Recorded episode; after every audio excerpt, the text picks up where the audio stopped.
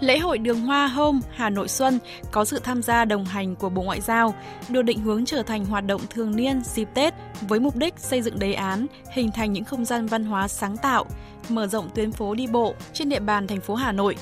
Không gian tái hiện hình ảnh những cánh đồng hoa đa sắc cùng một chuyến tàu đang chuyển động đưa du khách bước vào hành trình thưởng lãm không gian xuân và trải nghiệm bản sắc văn hóa sáng tạo của Hà Nội.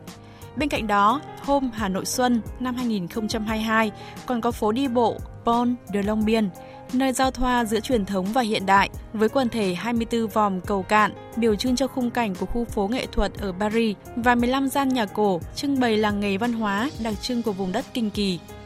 Ngoài ra lễ hội còn tổ chức hoạt động biểu diễn nghệ thuật lấy cảm hứng từ các giá trị di sản truyền thống, bản địa trong đời sống đương đại và công nghệ như trình diễn nghệ thuật dân gian, tái hiện làng nghề truyền thống, trò chơi dân gian, triển lãm hội họa, huyền thoại cầu Long Biên, triển lãm cổ đại đương đại cuộc hội thoại điêu khắc Việt. Lễ hội Đường Hoa Hôm Hà Nội Xuân 2022 mở cửa tự do đến ngày 6 tháng 2 năm nay.